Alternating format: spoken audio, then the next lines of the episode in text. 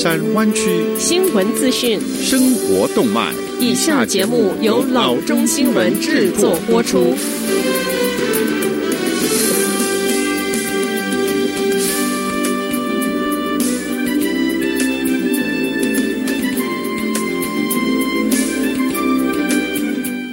各位听众，大家好，欢迎来到老中广播电台的节目，我是君君。我们首先来关注今天的旧金山湾区地方消息。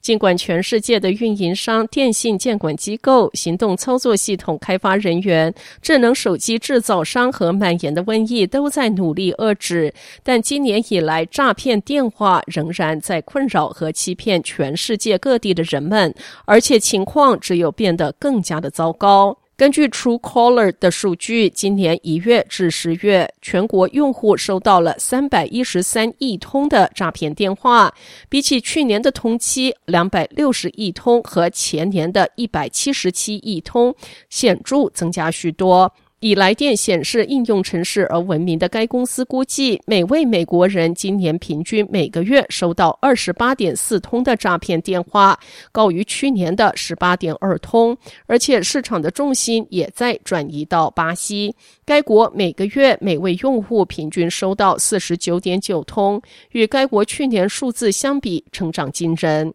市场有涨，当然也有消。过去三年始终占全球最惨国家的印印度，因为瘟疫而下降了每人的平均通数。这个在 Truecaller 统计上占率最大的国家，今年以每人每个月十六点八通下降到全球第九大，去年则是每人每个月二十五点六通。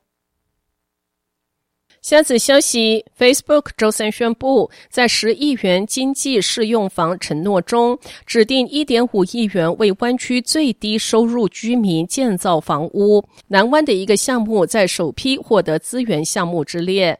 Facebook 称，Community Housing Fund 确立了至少建造两千套保障房的目标，并且初步拨款资金将拨给 San Jose 的 First Community Housing 专案，用于建设包括极低收入者住房的一百二十三套保障房。Facebook 表示，它的基金是加州最大的私人基金，致力于为收入不到地区收入中值百分之三十的家庭创建住房。Facebook 说，该基金由 Local Initiative Support Corporation 管理，目前正从 Santa Clara 县非营利组织 Destination Home 获得额外捐助五百万元的帮助。Facebook 表示，由于疫情带来的挑战，结束湾区住房危机的努力变得更加的重要。好了，除了三 C 专案，Facebook 还宣布投资 Factory OS 这家公司建造多户型保障房，比传统住房建设成本是便宜百分之二十到百分之四十，而建设的速度是快了百分之五十。Facebook 表示，另外还有一百五十万元将捐赠给 All Home，用于帮助支援贫困和无家可归和极低收入的人群，创造更多的机会。下则消息：周二，一项禁止 San Francisco 公寓吸烟的条例在监事表决中未能获得通过，这意味着该提案以失败收场。监事会上周批准了这一项措施，称居住在狭小公寓楼里的无烟居民不应该接受二手烟，因为大麻不能在公共场所吸食。这一项措施规定大麻可以获得豁免。这项条例需要两次分开的表决，而周二的赞成表。表决被基本上认为是钉上铁板的。然而，事情发生转折。周二，监事 Aaron Peskin 要求将这一项建议发回委员会。他说，他听取了长期低收入租户的看法，并担心禁令的影响。上周，监事会以十比一票数通过这一项禁令。监事 Dean Preston 投了唯一的反对票。他说，在对房东开始禁止室内吸烟前，签订租约的长期租户来说，这个禁令产生负面的影响。反对这项禁令的人辩称，禁令侵犯他们在家里的权利。此外，这一项提案的两位主要支持者 Norman E 和 Sandra Lee f e w e r 明年不会重返监事会。下则消息，Danville 有更多的企业公开挑战 Contra Costa 县新冠病毒的健康令。Danville 警察局长敦促企业遵守法律。县政府说可能会采用加大罚款金额的方法来执行这项命令。我没有发现任何的 COVID 病例。Danville Peasant and Pear 餐厅老板 Rodney Worth 说：“我所知道，所有的餐厅没有一家有过 COVID 的病例。” Worth 说：“他将很快开放。”他的室外庭院，并补充说，在疫情期间，他已经失去了另外五家湾区的餐厅，他的房子被取消抵押赎回权，他濒临于破产。